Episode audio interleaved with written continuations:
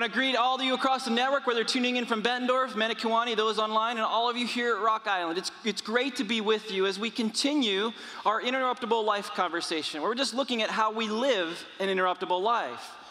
This is the second week of that conversation, and again, the opening video kind of captures for us the tension we live in with the demands and distractions and detours and disappointments of life. All of those can be interruptions that can cause us to just feel stressed out.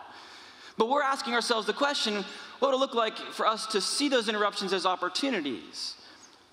Most of us look at interruptions as problems, but many of them are actually invitations to more. They're, they're opportunities, not obstacles.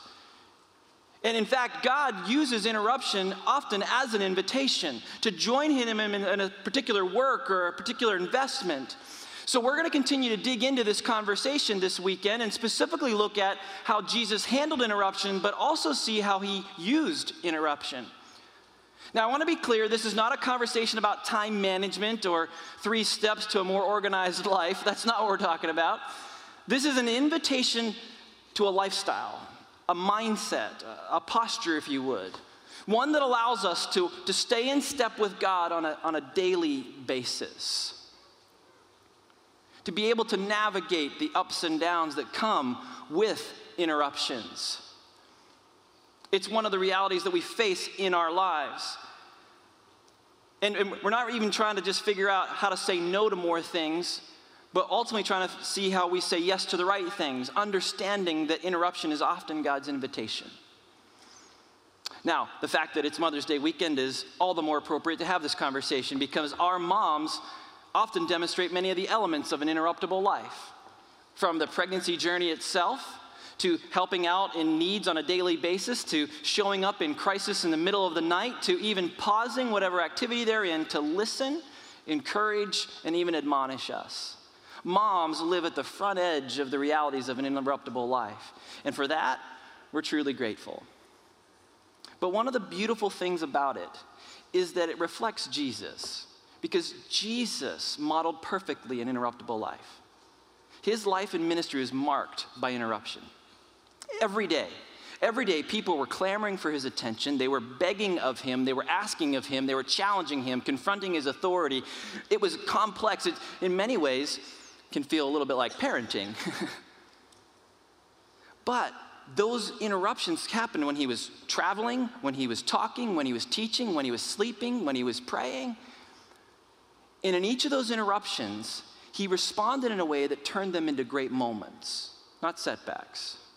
And we're going to see that again this weekend. And we're going to see how he not only welcomed and entertained interruptions, he even created some.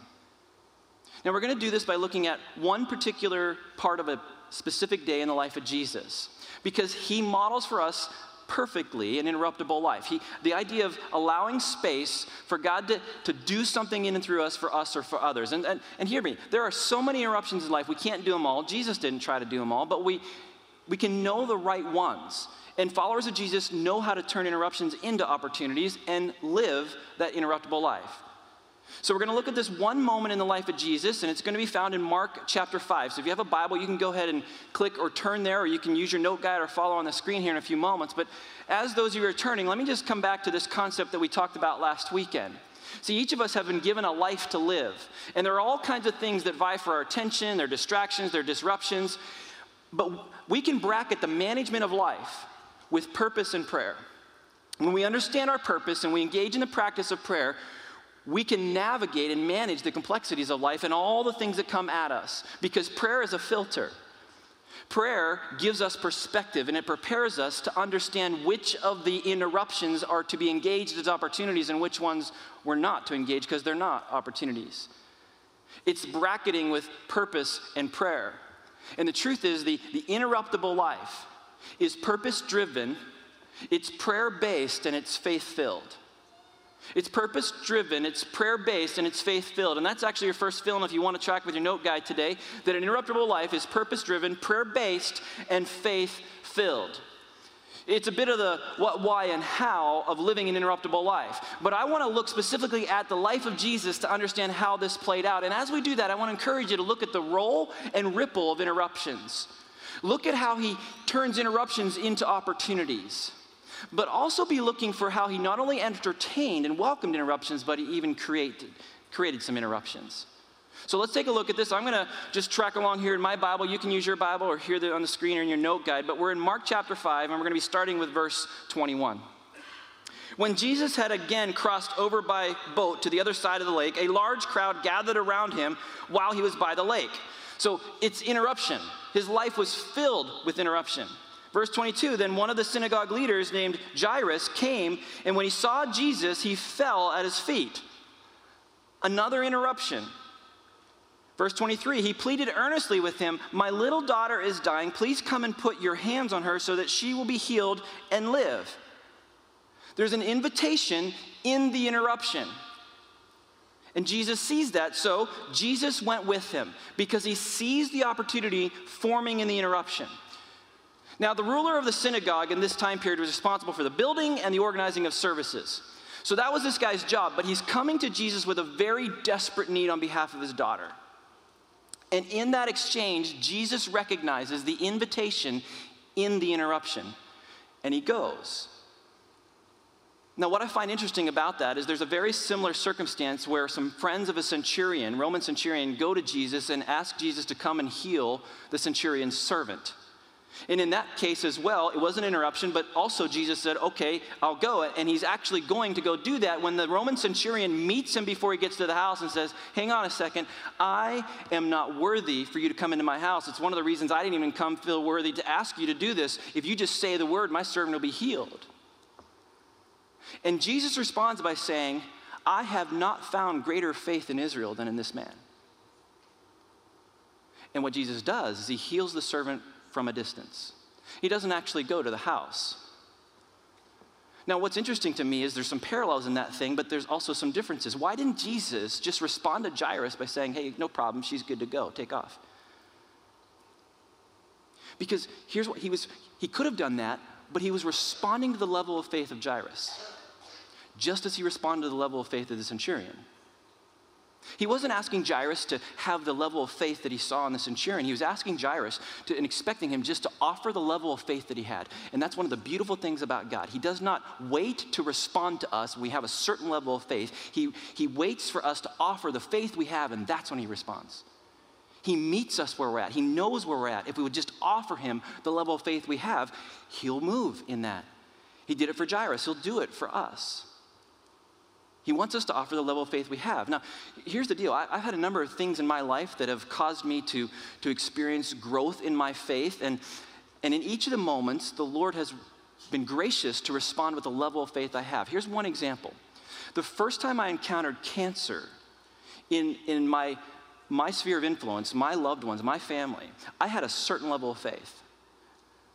And my response to that was probably not best, but it was out of the level of faith I had. I asked lots of questions. I struggled with God. I wrestled with God. But He met me the, as I offered the level of faith I had in that moment. Then, when I experienced and, and learned of cancer in other family members and watched them struggle and watched them die from that disease, I again responded in each of those moments with levels of faith that I had, and He, he met me where I was. And I can even see as my mom stepped into her cancer journey and walked 13 years and ultimately died from that disease, my journey of incrementally learning how to trust God in those spaces to develop a level of faith that in that moment, the loss of my mom, I could offer the faith I had, not perfect, but deeper and wider and greater than what I had when it started. Because all he's really asking for is we offer what we have. And he responds to that. That's what he was doing with Jairus. It's what he's willing to do with us. Now, one of the other realities when it comes to interruptions in life, that it's more often not just about the moment, it actually has a broader ripple. One of the reasons Jairus and had a different response than, to Jesus, from Jesus than the centurion was that Jesus understood it wasn't just about Jairus in that moment. That an interruptible life is connected to other realities. And so part of Jesus going was connecting to the reality that, that creating space for interruption is an opportunity to create space for wholeness. In fact, your next fill in is exactly that concept. Allowing interruption creates space for wholeness. Allowing interruption creates this space for wholeness. One interruption can lead to another interruption. It's not always just about a moment, it often has a greater ripple. And in that process, there's really an opportunity to connect purpose and life in relationship by prayer. That we navigate the complexities of that and experience wholeness by understanding our purpose in life as we live out a relationship of prayer. That was part of what was happening in this dynamic. It was about wholeness. But here's the reality interruptions always come with a cost. Whether it's a cost to our preference, our plans, maybe time, talent, treasure, interruptions always come with a cost. But it's always worth it. It's always worth it because God's always intending to use divine interruption to lead to wholeness. Always. So let's take a look. He wants to do that in us and others, but let's go back to Mark chapter 5 and pick this up in verse 24. So a large crowd followed and pressed around him, and a woman was there who had been subject to bleeding for 12 years. She, she had suffered a great deal under the care of many doctors and had spent all she had, yet instead of getting better, she grew worse. So here's this mob of people pushing and pressing against each other, all kinds of mayhem in that space. And here's this desperate woman who has a condition that makes her ceremonially unclean and socially unclean. There's a relational and social dynamic for her. Practice of the day was that in this condition, she couldn't worship with her people. And if she touched anybody else, they were ceremonially unclean and they couldn't worship. And in that complexity, in the pushing of this crowd, this woman is desperate with a physical and relational burden, heavy, one that she had for 12 years. And she's spent all of her money trying to address that issue. And she's now reached a point of desperation. And look at what she does. Verse 27 When she heard about Jesus, she came up behind him in the crowd and touched his cloak because she thought, if I just touch his clothes, I will be healed. Now, because this woman suffered from a condition that was embarrassing and had ripple into her social dynamics as well. There was no way she was going to publicly walk up to Jesus and ask to be healed like that. She actually wasn't even be, she wouldn't be permitted to be in that crowd because of the touching and proximity of that and the unceremonial uh, realities that would happen from it. But she just thought, man, if I could just touch Jesus, man, I could be healed. And so knowing that she could be indicted for touching Jesus and making him ceremonial and clean, she decides to do it in secret. Now, there's some beauty to what she was thinking, some, some truth in what she was perceiving, but there's some missing pieces in her plan. But I'll tell you this it was her faith that made the difference. She had a faith that was in Jesus. She had the right focus. And I'll tell you, the object of our faith is more important than the maturity or, or perfection of our faith. It's who we focus on and she was focusing on Jesus. So look what happens, verse 29. Immediately her bleeding stopped, and she felt in her body that she was freed from her suffering. So when she touched Jesus, she didn't make him unclean, he made her whole. He made her whole. See, whenever we come to Jesus and we lay our brokenness and our burdens on him, we lay our sin on him, he doesn't become a sinner, he makes us clean. It's the beauty of what he did for her and the beauty of what he wants to do for each one of us.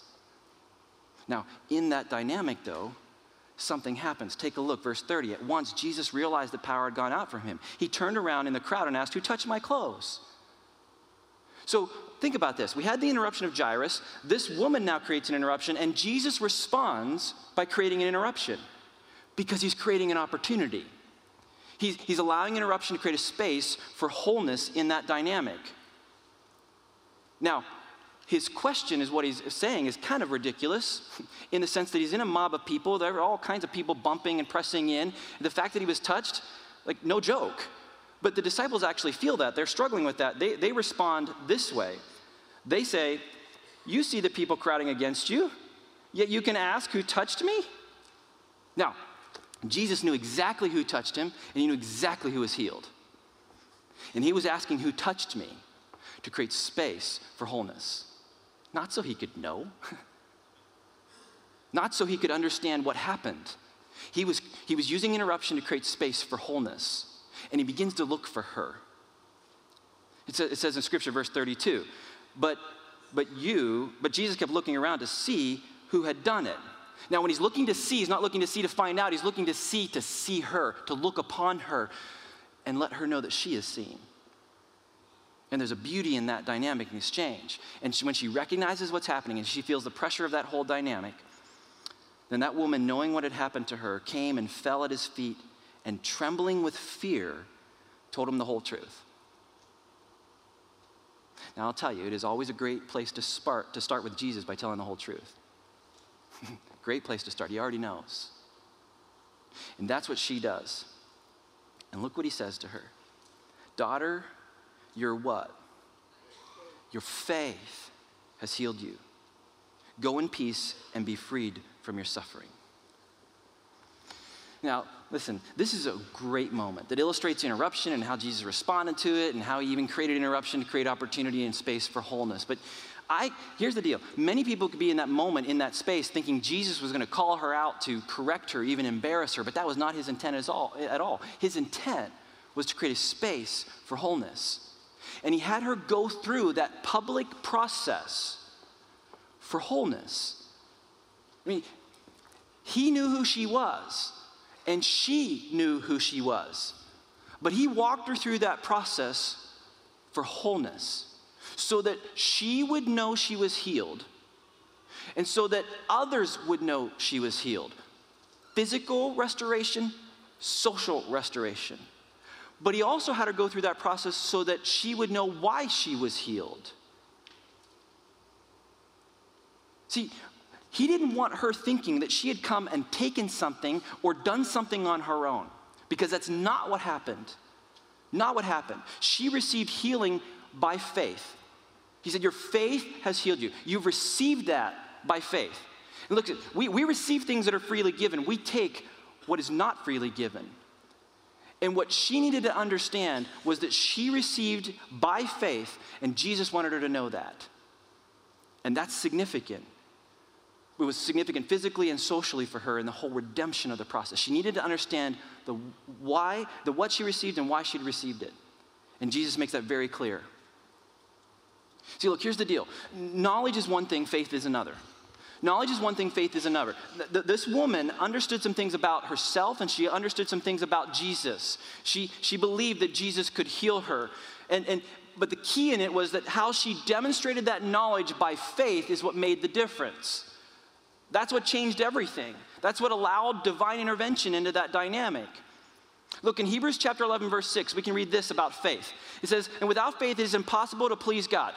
So, without faith, Without offering the faith we have, it's impossible to please him because anyone who comes to him must believe that he exists and that he rewards those who earnestly seek him. This is the reality of faith, but this is also the reality of the woman. She was able by faith to seek him, pursue him, be rewarded out of it, and experience the pleasure of God in how she engaged by faith. There's a beauty in that dynamic. But one of the nuances is the disciples didn't understand the difference between casual contact with Jesus and contact through reaching out by faith. Casual contact with Jesus heals nothing, it doesn't lead to wholeness. But humble, faith filled reaching and pursuit of Him actually does. It was her faith that made the difference. Her interruption created this space for Jesus to intervene because of her faith. Look, look, interruptions are often the spaces of divine intervention. But we tend to avoid those spaces because they just seem like problems and obstacles. We tend to avoid the spaces where divine intervention can take place because they're uncomfortable. They can even be a little scary for us. I want to invite you to think about it this way we know that in life, if we're going to live any life, but especially an interruptible life, there are some things that we can expect. But also, there are things that are unexpected. And there's a tension between those two realities what we expect and the unexpected. Additionally, there are things that we can know, and there are things that are unknown. And there's another tension between what is known and unknown. And what ends up happening, there's almost like there's like four grids or four quadrants to this concept where you can have things that you expect with known realities, and you can have some known things but with unexpected realities, and you can have unexpected realities with unknown details, but then unknown things with expected realities. And, and the truth is, in this dynamic, we hate to live here. We, we do not want to sit in this space of unknown, unexpected. It's an uncomfortable place. It's a place where fear creeps in. It's a place that feels really uncertain. On the flip side, man, we love this space down here. we love the expected and the known because it feels safe. There's some sense of control and stability in that. We like we love to be in this particular place. But here's the reality. Interruptions come in all four quadrants. So, how do we live an interruptible life in that? Jesus says this Look, if you make me, you put me in the center of your life, you allow me to be Lord of your life, you give me authority in your life, you let me sit on the throne of your heart. And then if you're willing to live by faith, in that dynamic, no matter which quadrant you sit, I will work and move by my power in everything you experience and face. I will help you live an interruptible life by faith. Knowledge is one thing, faith is another. And the reality is that the woman, she came to Jesus with an expectation and a knowledge that he could heal her. She started here. But the moment Jesus called her out publicly, it forced her to move here. Unexpected and unknown. Jairus, he came to Jesus here an expectation, but uncertainty and unknown if Jesus would respond. And when Jesus said, Sure, I'll go with you, he moved directly into this space, expectant and known. But that's all about to change. Because if you remember, this whole thing starts with Jairus interrupting, but then the woman interrupts. And in this dynamic, Jesus responds with interruption to that. And it could seem almost unnecessary and counterproductive in that whole dynamic. It's almost like an ambulance crew stopping to buy donuts on their way to the medical call. It's like, what is going on? and if you can just picture Jairus in that moment, watching this thing where Jesus is talking about who touched me and talking to this woman, he's like, what about my girl? Well, what about my girl? We got to get to this thing over here. And in the dynamic, everything begins to change. But again, Jesus used interruption to create space for wholeness. And he is always willing and looking to intervene wherever he interrupts. It's the reality of what he does when we live an interruptible life. Let's actually step back in and take a look because we're about to see another key to living that interruptible life. This is verse 35. While Jesus was still speaking, some people came from the house of Jairus, the synagogue leader. Your daughter is dead. Talk about interruptible life. Why bother the teacher anymore? But overhearing what they said, ignoring what they said, Jesus told him, Don't be afraid, just believe. Look, knowledge is one thing, faith is another. And Jesus says to him, Just believe, just, just trust. The interruptions don't define the outcomes. I do when you live by faith. Don't be afraid. Don't be afraid of the interruption. Don't be afraid of the cost. Don't be afraid of what's already happened in loss or failure or disappointment. Don't be afraid of God orchestrated delays. Don't be afraid. Just believe. And what ends up happening is that in, in this moment where Jairus started here, he jumps here, he hears of the death of his daughter, and he moves here. He knows she's dead. That was unexpected in what was happening in his world at this point. And Jesus is about to ask him to move from here to here. When he says to him, Do not be afraid, just believe.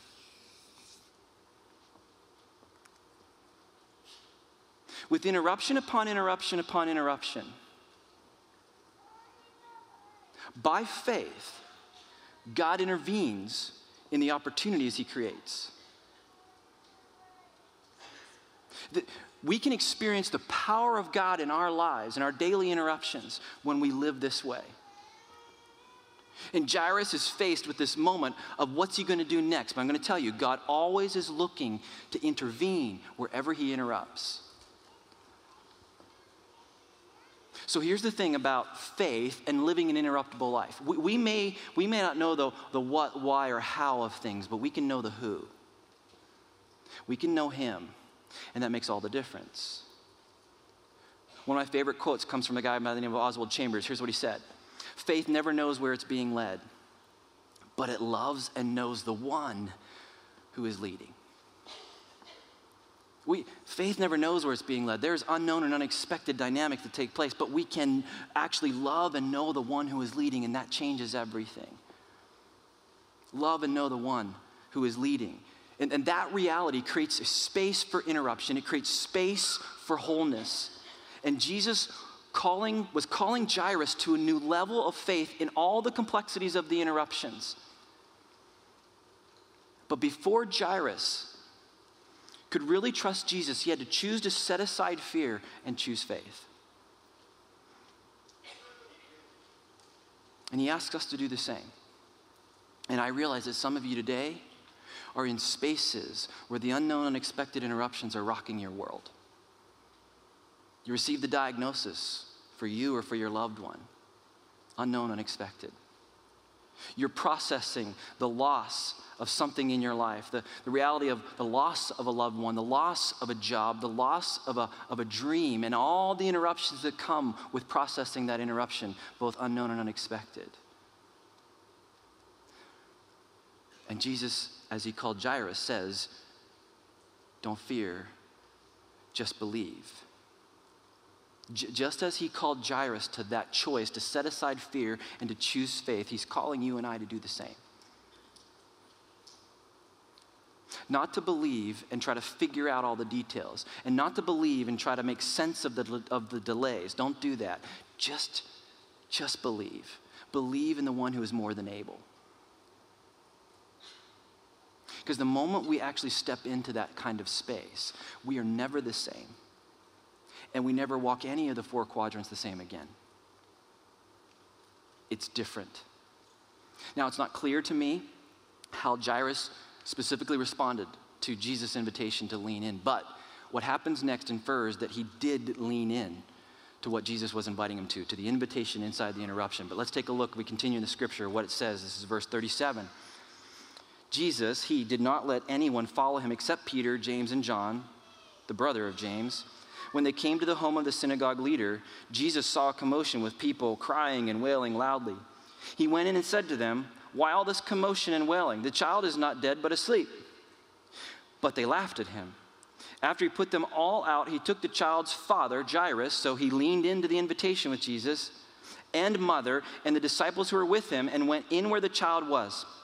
Then he took her by the hand and said to her, Talitha koum, which means, Little girl, I say to you, get up. And immediately the girl stood up and began to walk around. She was 12 years old. At this, they were completely astonished. And he gave strict orders not to let anyone know about this and told them to give her something to eat. Look, God is always looking to intervene where he interrupts.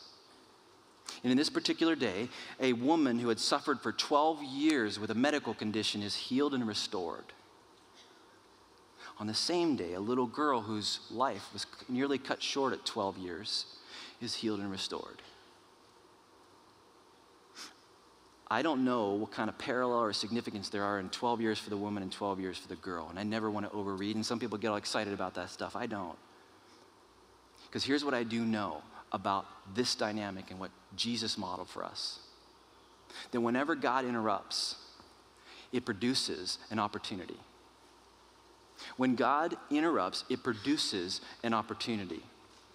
An opportunity to take part in something bigger than ourselves, uh, uh, uh, something to take part in joining Him in a work that He's trying to facilitate in life. We can join Him in a particular investment. Interruption is often God's invitation.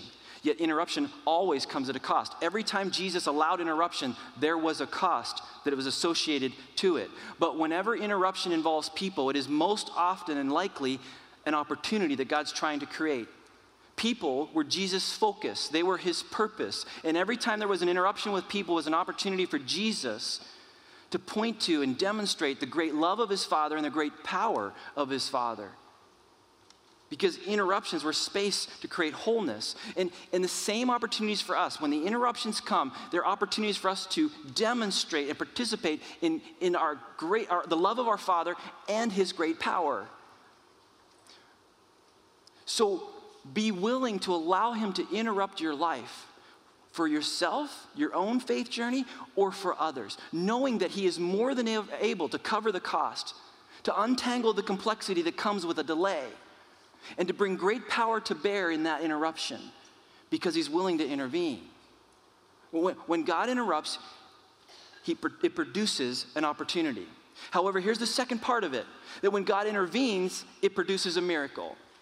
So when he interrupts, it produces an opportunity. When he intervenes, it produces a miracle. But if we don't understand the difference, if we don't know how it works out, if we're not even willing to create space to allow interruptions in our life, we will miss out on God's opportunity and perhaps the miracle he wants to facilitate. Interruption leads to opportunity, intervention leads to miracle. And whenever there are divine opportunities with divine intervention, we can see and experience divine miracles. And I'm going to tell you again there's always opportunity when God interrupts because He is always looking to intervene whenever He interrupts. It happened for the woman, and it happened for Jairus. He wants to intervene in power, and He can do it even in the unknown and the unexpected blocks of life when we live by faith. So what? So what? It is true that when God interrupts, he's creating opportunity. But there's a little bit of a complexity with that because there's always an appointed time for things. And to be honest, in my life, sometimes God's timing has felt like an interruption. It's felt like it's come at, a, at an, not the best time and even late. And I'm pretty sure Jairus felt that at one point in this journey. But the Lord's response to that is intervention. And miracles happen when He intervenes. But He's willing to do that whenever we put Him first and we trust in His timing and we live by faith. It's that purpose driven reality, it's that prayer based reality, and a faith filled reality. It was true for the woman, it was true for Jairus. In those interruptions, spaces for wholeness. They did what was necessary to experience interruption and intervention, to experience the opportunity and the miracle. Not, not all cleanly, but they did it genuinely. So here's the question I want to allow us all to just process through the course of this week. Where do you need to allow Jesus to interrupt and or intervene? Where do you need to allow Jesus to interrupt and or intervene? Perhaps it's in that diagnosis that you received for yourself or for that loved one. Perhaps it's just simply in the complexity of, of a relational setback or a professional setback or a brokenness in your own body. You're struggling with something physically or relationally. There's something in your world. Maybe as a parent today, the interruptions of your kids' lives is a space where you're going to allow the interruptions so that God can intervene in their lives. And maybe you can point to something where God has done that already and you can say, Thank you, Jesus. I praise you for what you've already done. But where is it that you need to allow Jesus to interrupt and or intervene so the opportunity can be manifest in a miracle where something changes. The woman and Jairus did exactly what they needed to do to experience interruption and intervention the opportunity and the miracle. They positioned themselves in proximity to Jesus, it was his presence. They positioned themselves in humility before him, they submitted to him and his authority. Even in the complexity of all of that, what that might mean. And they, they functioned by faith. They, they offered the faith they had and they lived by faith in it. And that allowed Jesus to respond in his power and intervene. To be able to do that, no matter if the, the, the timing's difficult, to, to, to, be able to step into a space like this, no matter what block you sit in, and to be able to say, I trust in the power and goodness of Jesus. So, I, in his name and his authority, I, I submit to his authority, and I live in the power of the Holy Spirit as I live by faith. When we do that, things begin to change. And I'm going to tell you, I guarantee the woman and, and Jairus both, they, they never walked any of these four quadrants the same after this day. Their faith moved to a new level as they engaged in that exchange with Jesus and they, they stepped into a place of setting aside fear and chose faith. Where do you need to allow Jesus to interrupt or intervene? We've got the spaces in our life where things are broken. Allow the interruption. Because he says, look, the interruption doesn't define the outcome. I do when you put your faith in me. I'm going to tell you this this whole conversation is not about how things turn out, it's about who we turn to in the middle of it all. And when we turn to Jesus, everything changes. By faith, we can know and love the one who is leading, even though we don't know, even in the unexpected and the unknown, especially in the unexpected and unknown. We resist that upper right hand quadrant. But he wants to work and move in every part of that all. And he is more than able to intervene as we live an interruptible life. So be willing to let him interrupt. Look for the opportunity, knowing that he's able to cover every cost and untangle every complexity by his great power. Often, though, he's going to do that by calling us out of our comfort and into spaces of great dependency when we're willing to step into the opportunity whenever he creates that interruption. Where do you need to allow him to interrupt or intervene this week? Would you pray with me? Heavenly Father, I am so grateful that this is ultimately not a conversation about what we know or don't know, even what we expect or don't expect. This is about fixing our eyes on your Son Jesus, the author and perfecter of our faith. And I thank you that you respond to our faith when we offer it to you. Whatever level we're at, when we offer that, you respond. And, and in those spaces where you create space for wholeness, you allow interruptions to create opportunities. But then you're also willing to intervene for your glory and do something that can only be explained by your hand. I'm grateful for that. I pray, Lord, as, as we each process what your son did and what we can take away from the conversation, that you would speak to us about how we live, how we can live an interruptible life, how we can create space for wholeness, and how we can participate in the interruptions that lead to opportunities and the intervention that leads to miracle. Help us, Lord, to be willing to allow space for interruption but to do it with your wisdom that comes from walking in relationship with you by faith. I love you. I pray these things in the strong and mighty name of your Son, Jesus. And everybody said, Amen.